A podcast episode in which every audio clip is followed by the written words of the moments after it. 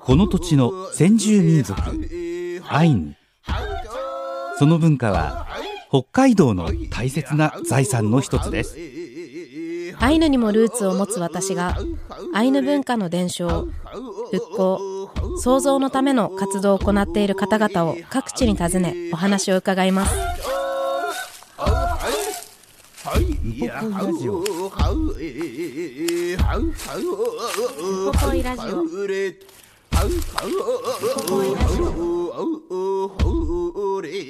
ウポポイラジオ。今日は2023年11月14日に民族共生象徴空間ウポポイで収録した模様をお送りいたします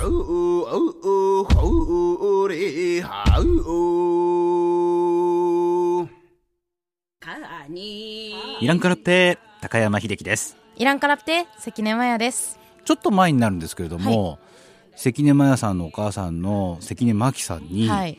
アイヌのそのデザイン講座みたいなのを受けたことがあって、これちょうどね札幌の地下歩行空間で二部谷のイベントをやっていた時だったんですけども、あの言ったらマヤさんいなかったの。そうなんですそしたらお母さんのマキさんが「おいでおいで」って言って周りに人がいっぱいいてこれ今スタジオに持ってきましたけど方眼紙普通の方眼紙あの青い細かい線が引っ張ってある、これ最初何にも書いてなかったんですよ。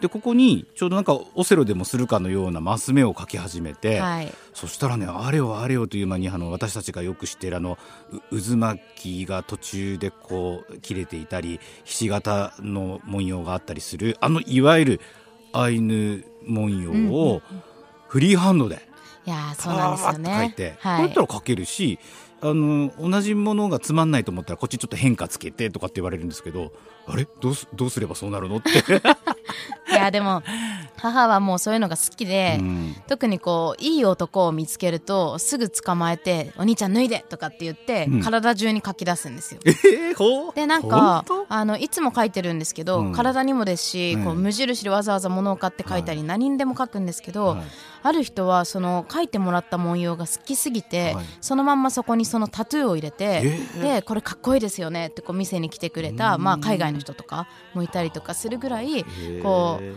母は何にでも書いて、うん。で自分ではもうこう人にやったことは基本忘れてるみたいな、うん人ですね。そうですもうありがたいことにそこに日付と高山様という名前も入れていただいて 今大切に取ってあるんですけれども。それで刺繍とかをね。練習するこう文様だと思うので、はい。まあなかなかその札幌に来てそういう機会っていうのは年に何回かしかないと思うので、えーぜひそういう体験がしたかったらあの牧さんというわけにはいきませんけどもそこのあのいろんな担当者の方はものづくり見学だとかあの刺繍体験はい。をウポポイに行けばできますね、プログラムがありますからね。ね。こう参加もできますし、あとはその時期によっては土日だったりとか、うん。あとはイベントによってはこういろんな地域から人が集まって、うん。こうイベントやったりアートのイベントやったりとかそういうのもあるので、うん。随時このラジオでもこうそれをお伝えできたらいいですね。はい。白老に行ってください。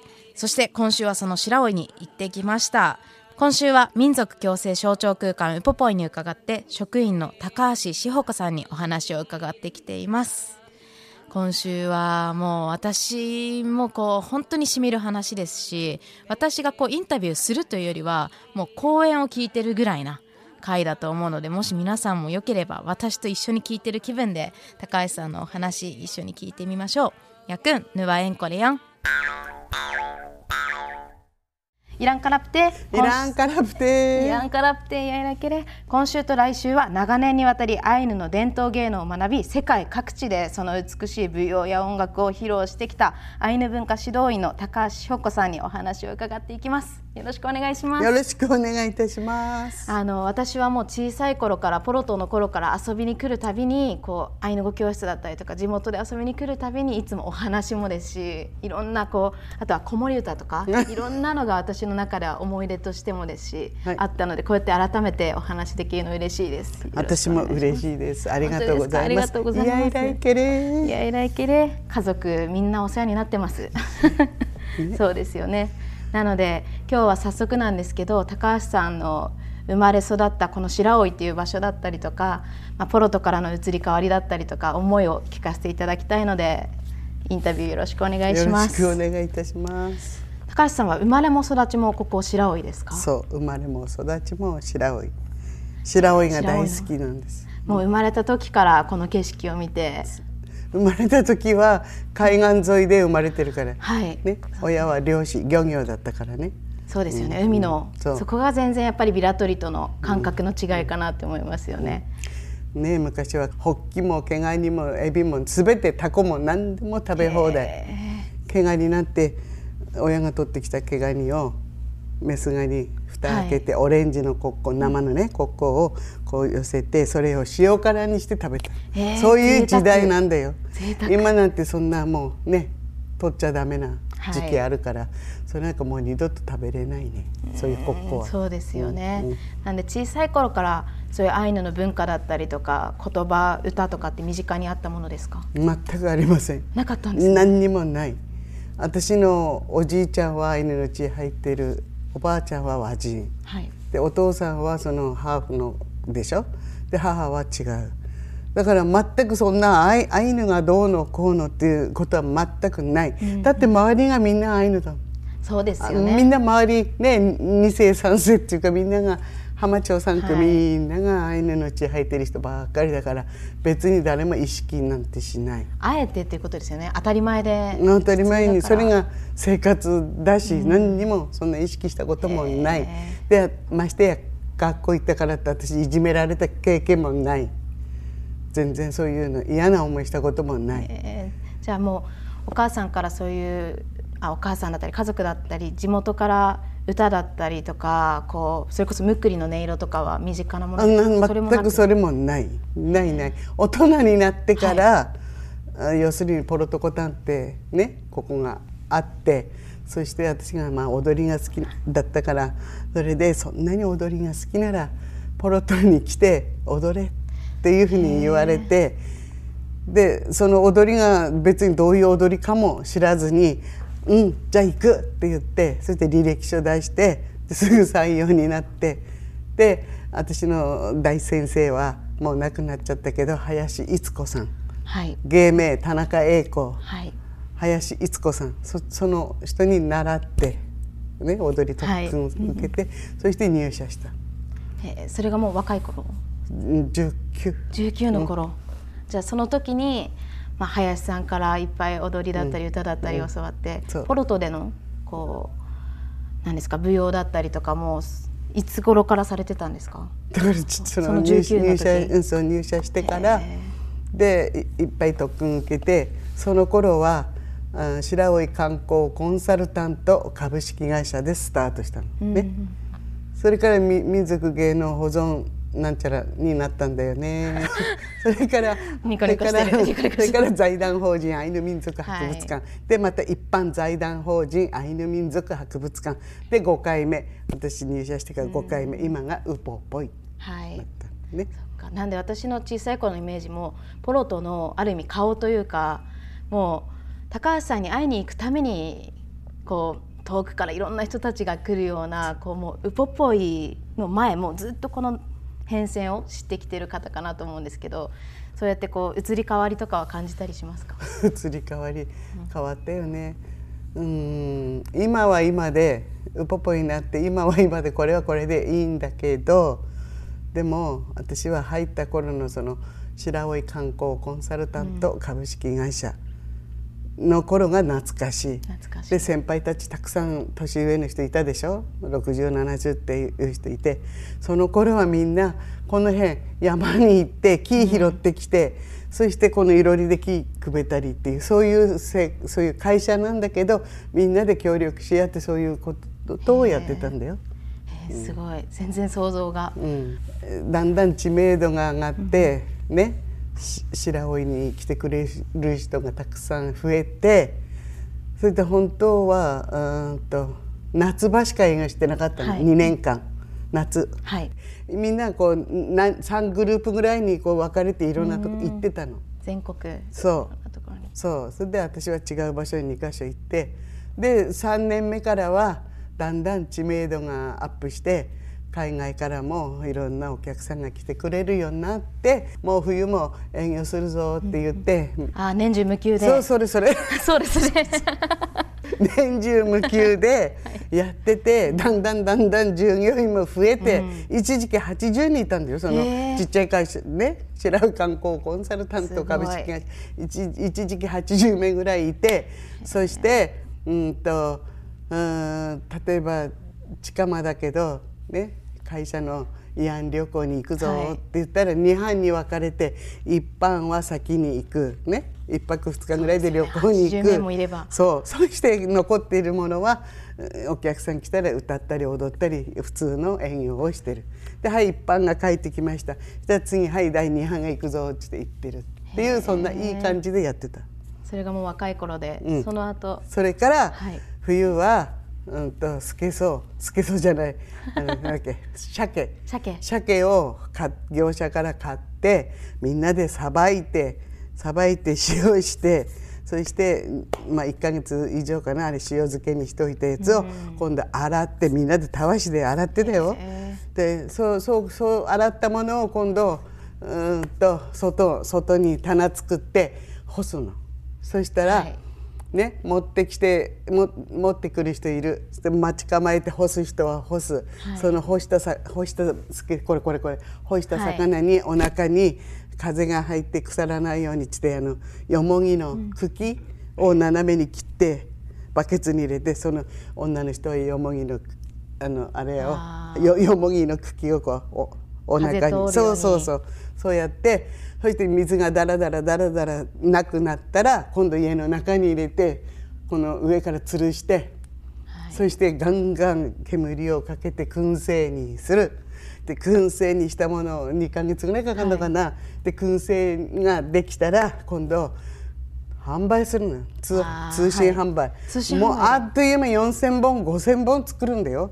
それでももう本当に2ヶ月3ヶ月しないうち売り売り切れるの。美味しくてでリピーターさんが増えてそしてもう売れる売れる。来た人には小袋で売ったり、でも送ってほしいっていう人には通販通信販売で送る。そういうことやってたの。そうですよね。ね、でただ見せるだけ100本ぐらい今はね干すんだされてますよね、うん。うん。でもあれ美味しかったですよね、うん、美味しい美味しい。美味しい本当に美味しい。生ハムのようだよ最初の頃それぞれ役割があってこの時期だからみんなで一斉にこれやるみたいな、そういう楽しみも。あと男の人は冬になったらうんとこの、ま、ここら辺に木植え植わってるでしょ、み湖のほとりにこう松の木とか木の枝に冬冬だよ。水かけんだよ。水水道の水ジャージャージャージャー水かけたら凍る。はい。だなひ氷瀑を作ってあそして来たお客さんを喜ばせてそういうこともやってたの？ポルトコタンの時アイヌ民族博物館の時。来ていただく人に楽しんでもらうそう精神おもてなしじゃないですけどこうそう、がすごかったそしてここの湖ポロトコは70センチ凍るの冬になったらそしたら冬になったらその氷を切って男の人たち氷切って、そしてこっちに持ってきてで坂その氷でもって氷の坂を作って来た子供たちにそのそり遊びさせたりっていうこともやってた。なんで私も小さい頃いろんなところに行って結構お話とかこう舞踊を見るとかって眠くなること子供だったらあるじゃないですか、でもあのポロトでこう知性の中とかの演目とかいろいろ見てる時に一番前で見て最後みんなで和踊りで踊って、でそれがすごい楽しかった。そのポイントに高橋さんの顔がいつもあったなって思います。ねますいやいらいなんでまだ私がもう5歳とかうんもっと小さい頃からかもしれない。ですだって今私ここポルトコタンにお勤めして約50年なんだよ。50年、うん。でが19歳で入社した時、だからだからポロポロトコタンポロトコタンってずっとこう53年間営業してたの、はい。ねポロトコタン。あそこには民芸会館があって、今今残ってるのは博物館だけでしょ？はい。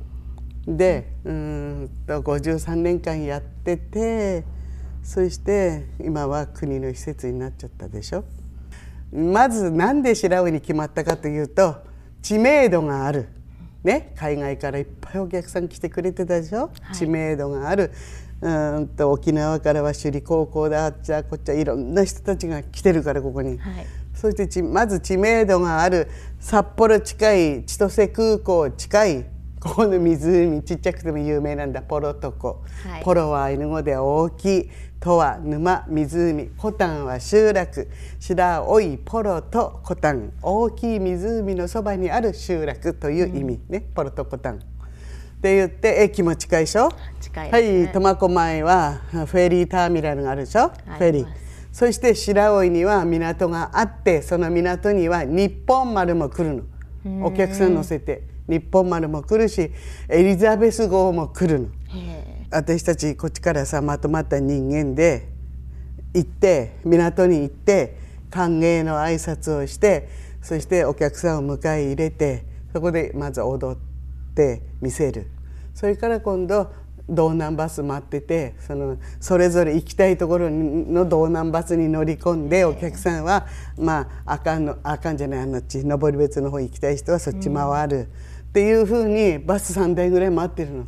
でぐるぐるぐるぐるそのついでに白老に顔を出してくれたりっていうことをやって今でもそう。今でも今は白老のアイヌ協会が白老町のアイヌ協会があそういうあのねあのお客さん乗せた船が入るぞってなったらじゃあ行ってカムイ飲みしてそして歓迎して、はい。そこで踊ってむっくり聞かせてっていうことをやったりしてる。えうんうん。うん。それが今にもつながってるうんんですね、そうそうそうそう。ですよね。あの頃熊とかもいますもんね。だから熊はここねここにはね海陸海陸アムールっていう熊がいたの。そこはい。にちょうどそこに熊織に入れて覚えてます。飼ってた、だから海と陸っていうのは山にいて親から離れてちっちゃい子熊2頭うん誰かが連れてきて、はい。そしてうちの職員若い子たちがその子熊をだよ抱っこして人間の飲むおおの本当ミルク飲まして、はい。そしてお尻は綿棒でつっついてうんちに出してそうやって育てた熊なの。あ海陸っていう熊そしてアムールはまあ年寄りだったんだけど、はい。でずっとそれで可愛がって大体このぐらいになったらヘペレーセみたいな、うん、あの可愛がってた人が首犬の首やつけて、湖のほとりこう散歩したりとか、はい。そういうふうにしてすんごい可愛がっててそれで檻に入れ入れたんだけどご飯だってさ贅沢な給食の残りのものを食べさせたりとかしてすごいいい感じでやってたの。でアイヌ犬も飼ってたんだよ、はい。北海道犬、それも飼えないって。それでそのアムアムール陸海はあイギリスにも現れていったの。うん。そしてイギリスで自由に走って歩いてるって、して副本部長が言ってました。野本正弘君ね副本部長が言ってた「翔ちゃん熊な元気で走ってるわ」って教えてくれたの。うん。そうですよね。もう家族ですもんね。そう。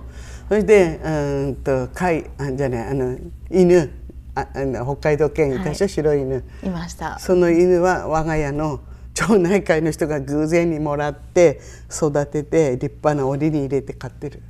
うん、あそうなんですね、なんである意味いろいろ変わってでもこうやってなんかいろんな人たちがある意味白尾にも移り住んでアイヌのことを学んアイヌにルーツ持つ人が学ぶ場所にもなってたいろんな人たちが変遷というかこう変わってそれぞれが思いをきっと持ってますよね。よこよよその、はい。例えばさよその保存会とかは、こうちっちゃい子供も参加して習うでしょ、い。やってるでしょ、はい。白尾はそういうことなかったから。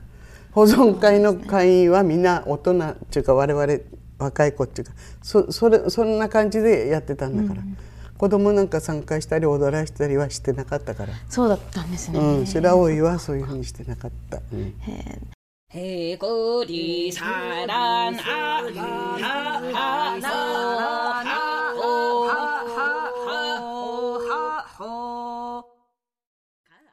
いやー本当にマヤさん口数少なかったねこのインタビューいやあの高橋さんの話が面白いのはもちろんなんですけど、はいそれ以上にやっぱり私自身こう感じるものもたくさんあるというか、こう やっぱりウポポイっていう施設私の中でもすごい大きなもので、こう影響も大きいですしそれによって動くものも大きいですしいろんなものが大きいので、そこに対する考え方とかそこをどう自分の中で受け止めてじゃあ今どうしていこうとしているのかっていうのをやっぱり私はもっと学ばなきゃいけない立場というか、そこをいろんな人たちから聞きたかったので、うん。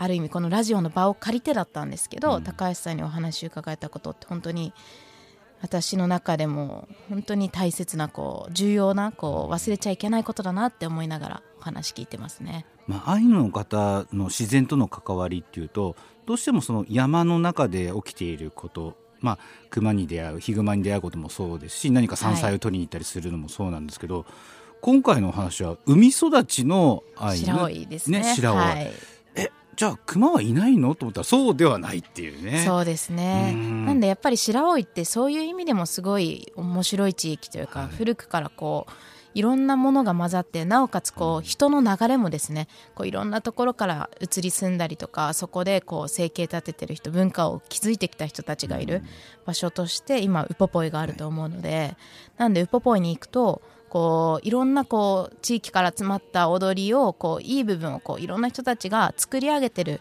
演目もあれば、あとはこうコタンのこう、ウポポイに入って博物館も過ぎて奥の方にこう地政軍のところとかではこういろんな人たちがポロとの頃の思い出だったりとかそこの印象を思い浮かべれるような場所もあったりする。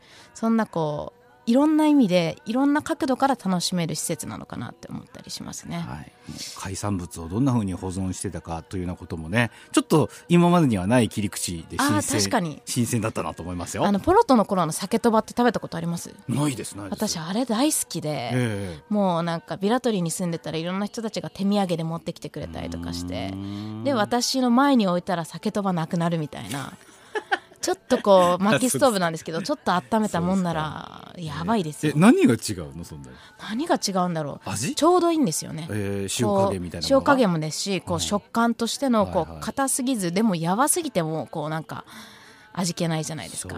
この噛めば噛むほど感があれは変えられない気がしまあますね、たわしでこすったりするみたいな説明もあったからその皮の剥がし具合だとかっていうのもなんか絶妙だったんでしょうねおそそこらくね。次回聞かなきゃですね。白老で伝わるこう鮭の、まあサッチェプの作り方ですね。聞いてこなきゃですね。はい、あの今回質問する隙を与えてもらえなかったので 次回は。でもまだまだ聞いてきたんですよねそうなんです、ね。まだ前半なので、後半では実際に高橋さんの歌も聴けるかな？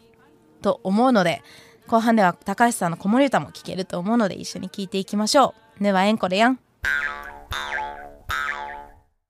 もう本当におもてなしというかこう人に喜んでもらう心みたいなのを高橋さんから小さい頃からこう教わったなって思うんですけどそうやってこう伝えるっていうことで本当に国内外いろんなところで講演とかもされてると思うんですけどどんなところに行かれたんたくですか今まで？さん行った。10海外は13箇所行ってる。へえ13箇所イギリスイギリロンドンイギリスでしょ？まずイギリス行った時に一番の一番最初海外はイギリス行ったの、はい。でロンドン。ね？イギリス行った時に大英博物館で。踊ったんだよ。そして大英博物館で踊った時に「いいか?」ってここまで来たんだから、ね、勉強のために見学もするぞって言って、はい。でバッキンガム宮殿連れてってくれたり、ね、マダム・タッソーって両人形の館あるでしょ？そこも見せてくれたりっていうふうにすごいいい感じでそういう勉強もさせてくれたの。ああ一番すごいすごかったことある最近。はい。いいか？ドイツ行ったの。ドイツのボンっていう町でも踊ってるの。その時に 行ったと思うんだ。そしたら一緒にこうテーブルに「どうぞ」って出されたのがカリフラワーっていうそのカリフラワーも生のだったの。行ったみ人間うちらの仲間みんな衝撃受けて「え？カリフラワー生で食べれるの?」って騒いだの。たらドレッシングつけて生で食べれるんですよって言われて。シャキシャキ。そう美味しかったの。あ美味しいんですね。ででもすごいびっくりしてえー、なんでってすごい私特に騒いだと思うんだわ。えなんでカリフラワーえー、って言ったの。でつい最近添乗員さんが、はい。もう50ぐらいになってるのかな。添乗員さんが来てね、私さ今このウポポイでもさ踊りが終わったらさみんなそれぞれ若い子たち次の仕事があるからはけるのみんな、はい。ね、そしたら私フリーだから 残って「いやいやいでいで」って「はい今写真写すなら無料でただどうぞ」って言って そしたら海外のお客さんがいっぱいいてそして一緒に写したりなんかしてたの。そしたら一人の添乗員さんがタッタッタッタッと来て「お久しぶりです。ごい日本語上手なんだ。さすがすごいプロだな」と思った「お久しぶりですね」って言われて私「え誰この人?」と思って「え誰?」って言ったら「あなたドイツに来たでしょ」え？行ったよ。ボンっていう街で踊ったでしょ」って言ったらあの時に僕が添乗員でいたんだって。そしたらね、あのカリフラワー出した時に「えー、生で食べれるの？生で食べれるの?」ってすごい騒いだでしょって。あの時僕がいたんですよってずっと忘れないで言ってくれたんだって。それで来たんだよその添乗員さん。もう嬉しい懐かしいあなたに会えるなんてって言ってくれて今度2人で写真写してこんだけ離れてるのに。ね？再会して。だって何十年も経ってもう何何年ぐらい？もう20年以上で聞かないよね。交流しながらもいろんなそうそうそう経験があったんですねそういうふうに勉強させてくれてたんで台湾は7回行ってんだ台北高雄カレンに行ってそして民族との交流したりして、そうで一番今もねウポポになってからも仲いいのは台湾の少数民族の人たち、うん来て踊ってくれたりするし。台湾の方本当にあったかいですからね、うんうん、本当。そうですよね。そうやっていろんなところに行かれてると思うんですけど改めてそう世界を見た後にアイヌっていう部分見たらどう感じますか？こんなとこいいなとか。私ねアイヌアイヌって意識意識したこともなく、普通に働いてきてるからみんなにねこうなんていう期待される答えできないんだ。いつも毎回毎回。もうこの仕事がね楽しくてしょうがないの。楽しくて楽しくて、だからもう来た人には優しくもう時間が過ぎてもう時間過ぎ過ぎてるんだけど「いいよいいよ」って「いいよいいよ踊ってあげるよ」って言ってウェルカム踊ってあげてるの。いっぱい写真も撮ってもらったの覚えてます。そうそう。だからもう本当になんて言うんだろう会社の会社だからここは会社だから仕事だから時間だけ過ごせばいいっていうもんではなくて私今でもうんポポイでねそのコタンゾーンにいるでしょ、そしたら時間時間でやるんでしょ？語りむっくり子守歌やってるんだけど語りは男の人女の人がやって、私の出番はむっくり吹いたり「あらららららら」って子守歌歌って聞かせる。だから「はいこのこの1時半からのこれは終わりました。はいありがとうございました。いやいらいけれ」って「はいはけました」あその前に「いいよいいよお写真どうぞ」っつって写真も写させてあげるんだ。写したい人には。でもうみんなはけました。ただまた違う人が入ってくる「あらごめんなさいね。今終わったばっかりなんだわ」って係の者が言う。はい。だいいよいいよいいよって時間大丈夫なの？って聞いたら「はい」って「じゃあいいよ。私今バッと子守歌歌うしむっくりも吹いてあげるよ」っつってやってるの。そこで。で 1, 一回に「はあ志保さん志保さんはそんな張り切ってやるのはいいけども志保さんに負担かかるよ。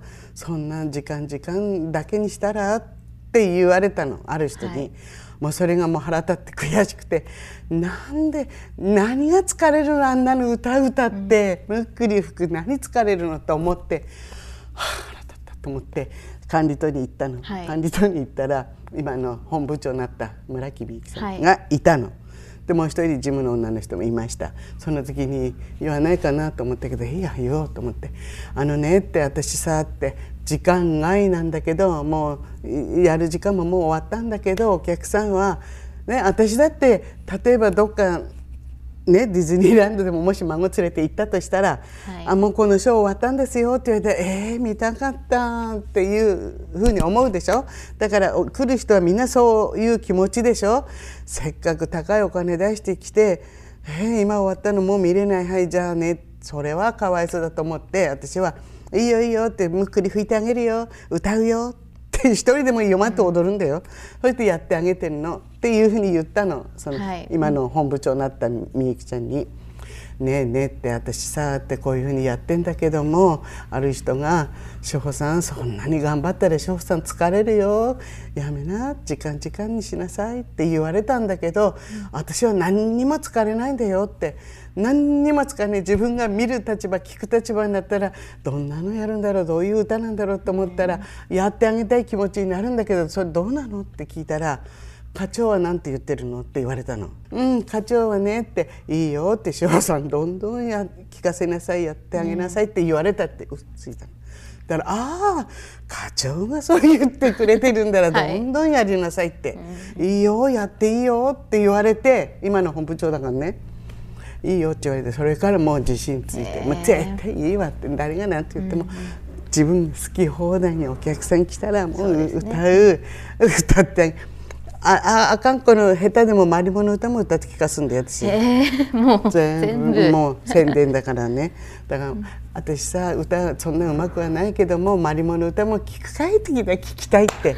でポロトコタの時はさ演目でピリカの歌を入れて歌ってたの、聞いたことあると思うけど、はなぜかこのウポポになってからピリカの歌歌ってないんだ。それでやっぱりリピーターの人ほら、ポロそうですよね。トコタの時来てくれた人年配者が来たら今はピリカの歌は歌わないんですかって聞聞かれて、今はなぜかね歌わないんだわって言ったら「いや聞きたいね聞きたいですよ」って「あいいよいいよ私歌ってあげる」って言って、そこそれも歌う。勝手にやりたい放題やってる。でもそうやって高橋さんに会いたいからこうその思い入れがあるからたくさんの方がこう足運んでくれるって絶対ありますよね。そうもしよければそのむっくり聞かせていただけませんか？同教員のさ私ああの踊りも教えてんで今あ生活館でね。生活館で。うん、北海道同教員月曜日。お。夕べもや踊り踊った踊ってきたんだ。いい？お願いします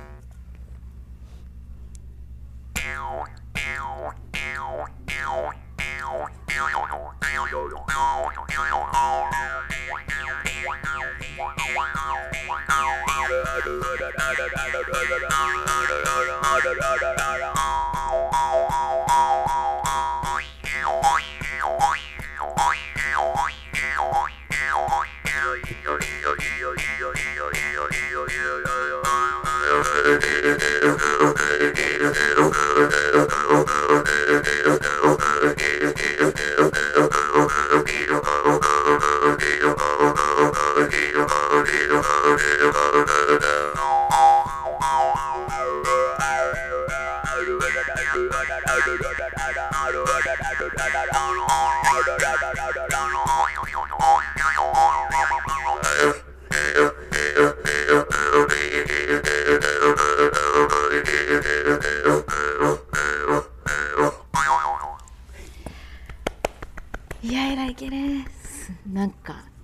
いつまでも聞いてれますね。ありがとうございこます。こんなもんでいいのかこないやもう素敵な音色でした。あとさエグザイルのうささんに聞かせたのはい見たことある、見たことない YouTube 流れてる。あエグザイルのうささん来てそこの湖で、はい。私むっくり吹いてうささんが聞いててうささんも弾いて帰ったっていう動画流れてる、えー動画でチェックできるんウです、ね、ポっぽいむっくり演奏体験って出てくるからうささんも上手だよ上手でした、うんあれ意外とできる人であきない人いますもんねかんこ言ってやったって言ってたよ吹いたことあるってあじゃあ経験あったんですうね、んそうちなみにあのぜひラジオ聞いてくださってる方のためにもむっくりがどんなものなのかも教えていただいていいですか?えむっどういう時に吹くのか?どういう楽器なのか? このむっくりは皆さん想像しかないのかな?知らない人は。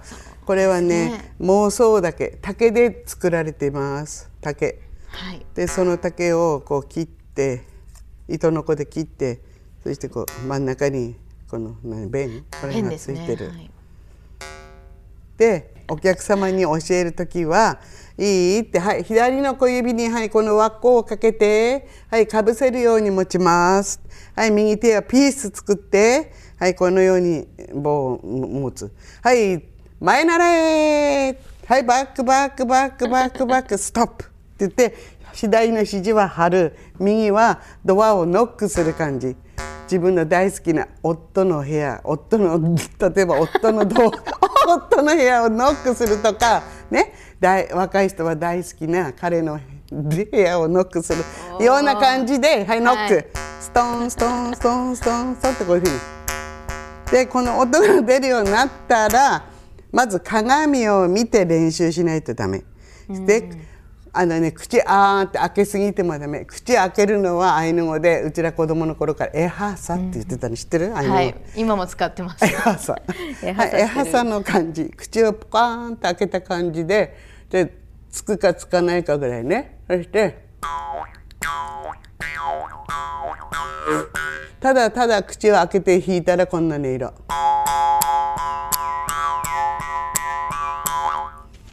でそして 口開けたらこんな感じで「あうあうあう」ってこんな感じ。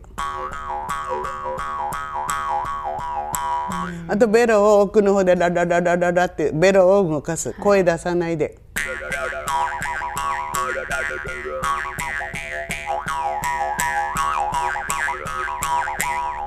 で「おいでよおいでよ」私オリジナル「おいでよおいでよ。いいよいいよいいよ」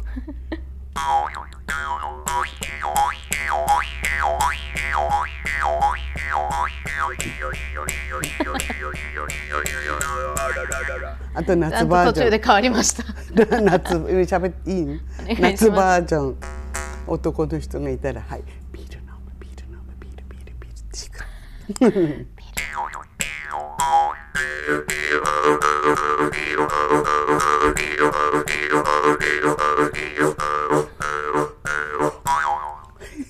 それにしか聞こえなくなりました。オリジナル。へー。私小さい頃とかはこうむっくりできたらこうモテるからとかって言ってもう小指にタコできるぐらい保育園とかやってた気がするんですけどそういうこういう時に弾くとかって教わったり伝えたりしたそういうこともも全くなくて 多分私が想像するのにはこんなこのぐらいのむっくりの音なんて聞こえないでしょ遠くまで。だから多分こういうかやぶきの家だったからね大好きな人の人の家の壁のとこ行ってねあ好きな人いるわと思って壁のとこ行ってこうやってじ自分の彼女の音色って分かるでしょ？彼氏は。それでなかったかなと思うんだよ。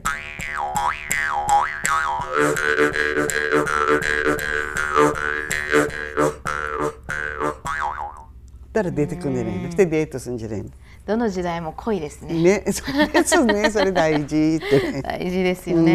ね。あれですよね。あのポロトの頃のあのむっくりのような色ずっと高橋さんの流れたりしてましたよね。そう私ねあの駐車場バスの駐車場あったでしょ？あるあねそこ今ある。あそこで常にポロトコタの時は私ともう一人ともう一人3人のから出たむっくりが常に流れてた。のずーっと。で私のも使ってもらえてとっても嬉しかったです。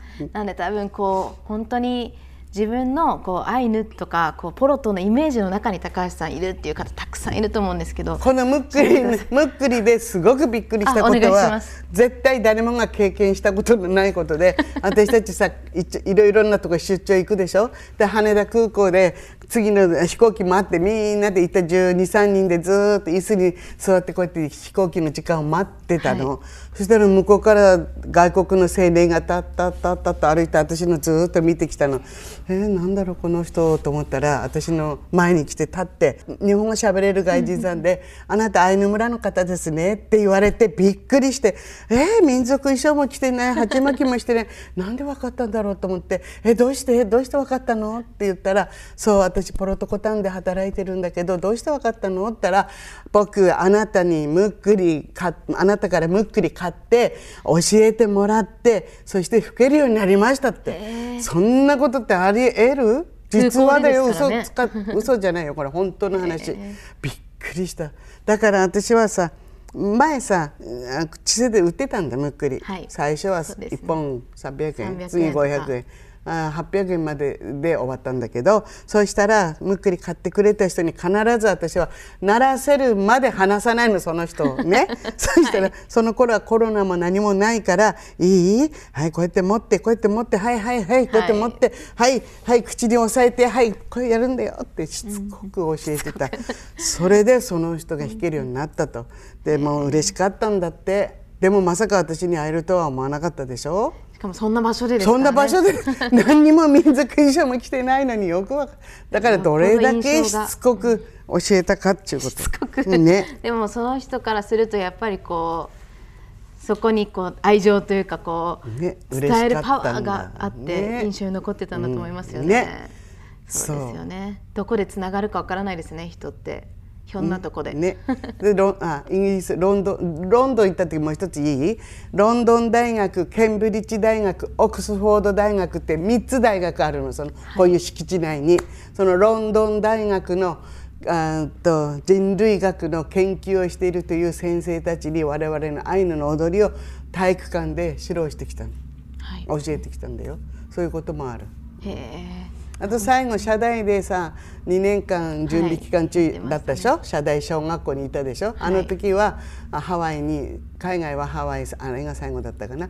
あの高橋晴美知事も一緒に行ってデボさんも一緒に行って、イランカラプテキャンペーンのために行ってきた。はい。うん。ハワイで。そうアロハー。アロハっていっぱい写真も撮りました。ハワイにいっぱい撮った。でハワイにしてきたら分かるじゃんハワイにした。らアロハーって言ったらすごい喜んでアロハーってやってくれるし。いやそうですよね。だからポルトコタンに行ったらさうん天井いいからいろいろ教えてもらっていい？うんと台台湾の人はもう説明も始まってから早くおいで早くおいでっていうのはカキンカキンっていうの。台湾の言葉ね。で少数民族の言葉かな。カキンカキンって言ったら走ってくんだよみんな。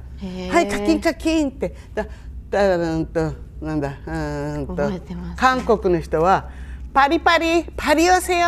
パリパリって言ったら走ってくる。パリパリって。で台湾は タイタイタイは触っていいかって覚えて触っていいか、触っていいか？触っていいな？とかって。すごい喜んでくれるのえーなんであのポロトの頃の演目とかだったら何カ国語出てくるんだろうみたいなそう。だからこっちは台湾、こっちはアメリカこっちは中国あっちはってすごい。あなたどこからって、ねこうすぐお客さんにお話振ってみたいな感じですよね。そうですよとにね。かく楽しかった。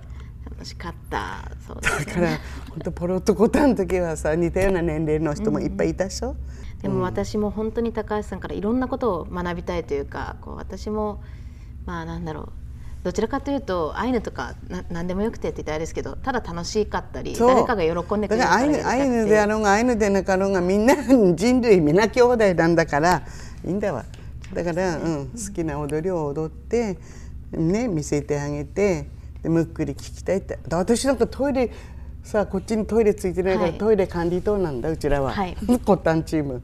だからいつもポケットにむっくり入れて歩いてい行く来るの時に「ねえねえ学生さんとか特に「ねえねえねえあんたたちむっくり聞いてきた?」って言ったら「いいえ聞いてません」「ええ私今弾いてあげる」ってそこでバンバン弾いてあげたり。したら次の演目なのに「あの翔さん早く着替えなきゃおいで」って呼ばれる。そうです。でもなんかやっぱりウポポイに行きたいというよりはあの人に会いたい人何回も来ますよね。えだからねあの リピーターさんが結構いるし、そうん、私ののファンがいっぱいいるし楽しい本当に。まだまだ多分もう高橋さん目当てで来てる人たくさんいると思う。ので。いるこの近くの話なんだけど近くのさ苫小牧のうん耳鼻科の耳鼻科の先生のとこ行って「先生ウポポイ来たことある?」って聞いたら「いや僕ないです」って「えー、来て今度私そこでね踊ってんだよ」っていう話して、外の薬局の方の子たちにむっくり聞かせた3人にむっくり聞かせて帰ってきたの。はいで次の日またあの先生のとこ行ったら先生が「高橋さん僕さウポポ行ったんですよ女房と」でも高橋さんに会えなかったって言うから「あら先生ごめんね。私10時から3時までなんだわ」で先生来たら4時なんだって。だから会えなかったの。だ結局むっくり買って帰ってきたっていうのその先生がね、だから先生今度私さむっくり教えてあげるねって言ってで教えてあげようと思ったらいつも患者さんがいっぱいいていい。ま、だに教えてあげてない。忙しいですよね、うん。きっとね。そもう話は尽きないので私ももっともっとたくさん伺いたいので来週もあ来週もお願いします。そうなんです。来週分もぜひお話をよろしくお願いします。よろしくお願いします。ありがとうございます。すみん。なさ、私と誰か喋ってたら誰かが。ああ大変だよ。その人に捕まったら返してもらえないよとかって言われてさあそうだよ。時間大丈夫ってお客さんに聞いたら ああっち予約してるんですって「はい走って!」って走っていくねおお客さんが。うん走っていくのあの舞踊の方の踊りを結構距離ありますからね、うん、だからあの舞踊舞踊の子たちは宝塚並みだからねって、すごいよってわわ、ね、ここすは白老だけのウポポイ白老のだけの施設じゃないので阿寒二豚に向川ビラトリ旭川そっち方面のあの伝承者指導者が来てわざわざあの子たちに踊りの特訓をしてそして歌い方も全部そっち系の歌い方で歌ってるんだよって、はい。ででこっちのコタンゾーンは私白老のことをやってるって。ね、であっちでは子守歌は歌ってないけ歌ってないけれどもこっちコタンゾーンでは私が子守歌歌ってんだよって教えてあげたりして。この知性のコタンゾーンが懐かしいってコメントもよくね。聞きますよね。うんうん。なので、そう。来週会では異風家子守歌も聞かせていただいていいですか？ぜひぜひ歌いますいやーもう楽しみです。はいなので来週もよろしくお願いしよろます。しくどうぞ。いやいらいけれいやいらいけれ。すゆぬからんろ。すゆぬからんろまたお会いいたしましょう。は ありがとうございい、ます。やいらいけれ。あうあはうえはうや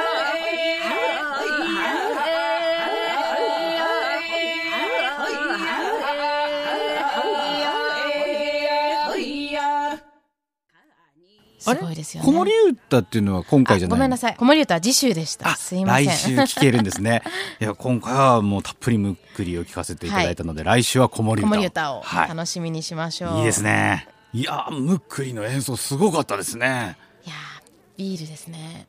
あの、小さい声で言ってたのは、ビール飲むっていう、ビーそうル飲むです、そうです、そうです、そうです。そうやって、あの、しほこさんに誘われたら、もうビール飲むしかない。そうですよね。いやでも本当にそうやってこうやっぱりあのパワーの源は好きだからなんですかね。うん。好きだからこうあんだけこう人に対しても見返りを求めないというか。なんでやっぱりこのしほこさん目当てでうん。ウポポイに行ってる人もいるかもしれない、うん。というか多いと思うので、はいなので見つけたら多分こういろんなことをこええう覚えるまでムックにも教えてもらえるかもしれないですし、うんむっくり買ったら、もう徹底的に教えてくれるかもしれない。言ってましたね。なで教え方もすごいやっぱりはい。上手というか、うんこう教えてくださってましたけど、はいコツがあるので、うんそんなところも聞いてみてください。やくんそんなしほこさんの好きなアイヌ語聞いてみましょう。ぬはえんこれやん。やくんしほさんの好きなアイヌ語を教えてください。さあみんな今日も頑張ろうっていうので、ありききアンドあありききゃんりききアンドはケラマンいやいらいけれ。い、ありききアンドありききアンローでいいですか？リリカありききあんろうです。あーすごいパワフルだな。はい。頑張りましょうみたいな意味ですね。ねすごい私たちも使う言葉だと思います。こう何かしようって時にありききあんろっていうと、こうなんていうんですかね、まあファイトというかこう、っていう感覚も込みで一緒に頑張ろうっていう意味だと思うので、えーあのマヤさんもしドリンク剤の CM が来たら、はいファイトじゃなくて ありききアンローでそうですね。私はもうあのずっとあのファイトの歌しか流れなかったですね。今あそこのファイトに入れ切るにはちょっと長いですね。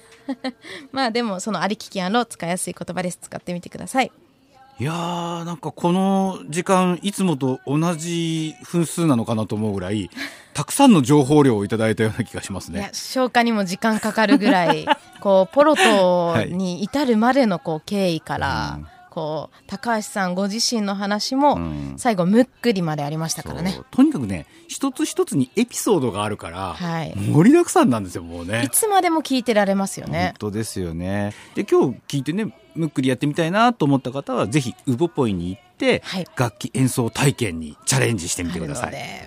あんな綺麗な音色でみんなで、はい。こう何でしたっけ？あの1個目のやつがうん。「いいよいいよいいよいいよ」おオリジナルのやつですか？そうですそうです、はいはいはい。なんでこう自分なりに好きなメロディーを考えて、うん。そこに向かって練習してみるといいかもしれないですね。なん。か喉の奥を使ってちょっとエコーがかかったみたいにウヨーンってなる。あれやってみたいですね。いやーできると思いますよ、はい。やってみましょう、うんやくん、来週も民族共生象徴空間ウポポイで職員の高橋穂子こさんにお話を伺っていますので、来週のウポポイラジオもお付き合いください。すゆぬからんろ。はい